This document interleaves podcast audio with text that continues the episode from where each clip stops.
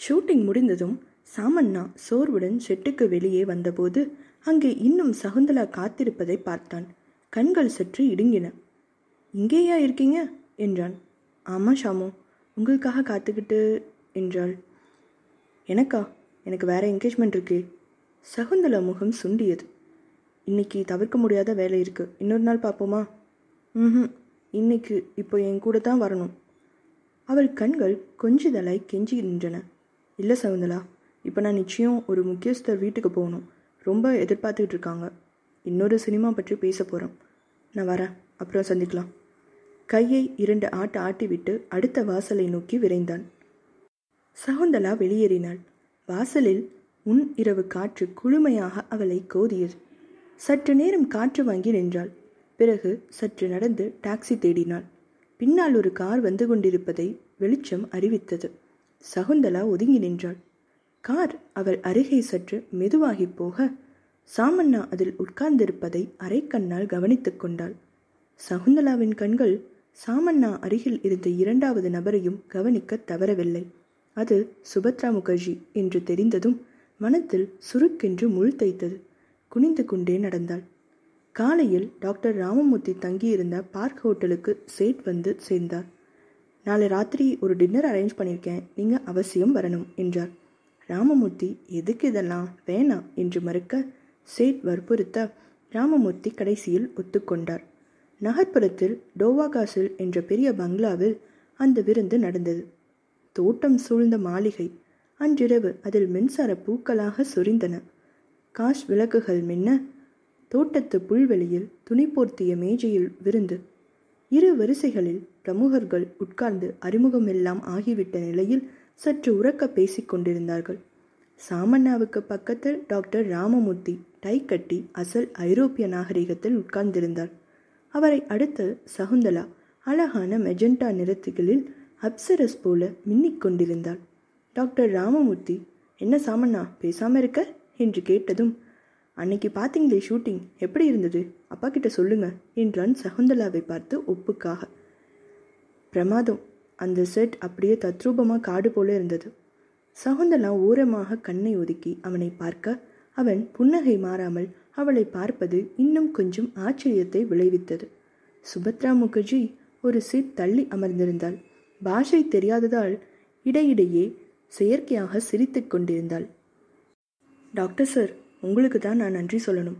நீங்கள் மட்டும் சாமண்ணாவை எங்களுக்கு அனுப்பி வைக்கலன்னா இவ்வளவு பெரிய நடிகர் எங்களுக்கு வேற யார் கிடைச்சிருக்க போகிறாங்க அவர் நடிப்பை கண்டு எல்லோரும் மலைச்சு போகிறாங்க என்று பரவசமாக கூறினார் ஷேட் செட்டில் வந்து நின்னார்னா எல்லார் பார்வையும் அவர் மேலே தான் என்றார் துணை டைரக்டர்.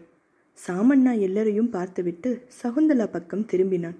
சாமண்ணா பற்றி ரொம்ப மகிழ்ச்சியாக இருக்கு ஊரில் போய் சொல்கிறேன் என்றார் ராமமூர்த்தி. நிச்சயம் சொல்லணும். அதுக்கு முன்னாடி நீங்கள் ஒரு முறை செட்டுக்கு வரணும். ராஜ தர்பார் போட்டிருக்கோம். அதை அவசியம் வந்து பார்க்கணும். காலையிலேயே கார் அனுப்புகிறோம் என்றார் சேட். சாமண்ணா அன்று படுக்கைக்கு செல்லும்போது மணி பதினொன்று. உறக்கம் வரவில்லை. அந்த பாண்ட் இசையும் சிரிப்பும் பாட்டும் பேச்சும் பாட்டியின் அத்தனை ஜொலிப்புகளுமே அவன் உணர்வில் ஊடுருவி இருந்தன. இத்தனை கழிப்புகளுக்கும் மூலபுருஷன் தான் என்று எண்ணும்போது சாமண்ணாவின் மனம் சிறகடித்தது. சில மாதங்களுக்கு முன் தனது வாழ்க்கை எப்படி இருந்தது என்று எண்ணி பார்த்தான். துவைத்த சட்டை மீது அழுக்கு துண்டை போர்த்தி கொண்டு தெருக்களில் அலைந்தது. மிளகாய் காரத்துடன் ஓட்டலில் சாப்பிட்டது. எல்லோரும் டா போட்டு பேசியது. குழைந்து பதில் சொன்னது. ராத்திரி வெறும் கட்டையை தலைக்கு வைத்துக் கொண்டு படுத்துறங்கியது அந்த சாமண்ணாவா நான்? இப்போது எப்படி மாறிவிட்டேன்? என்னை வாட்டிய வறுமையும் அதை ஒட்டிய துன்பங்களும் இப்போது எங்கே போயின? இன்று இந்த கல்கத்தாவின் பிரபுக்களும் பிரமுகர்களும் என் நட்பை தேடி வருகிறார்கள். என்னோடு சிநேகமாயிருப்பதை ஒரு சமூக அந்தஸ்தாக கருதுகிறார்கள்.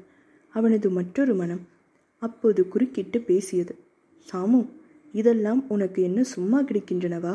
உன்னிடம் திறமை இருக்கிறது வித்தை இருக்கிறது.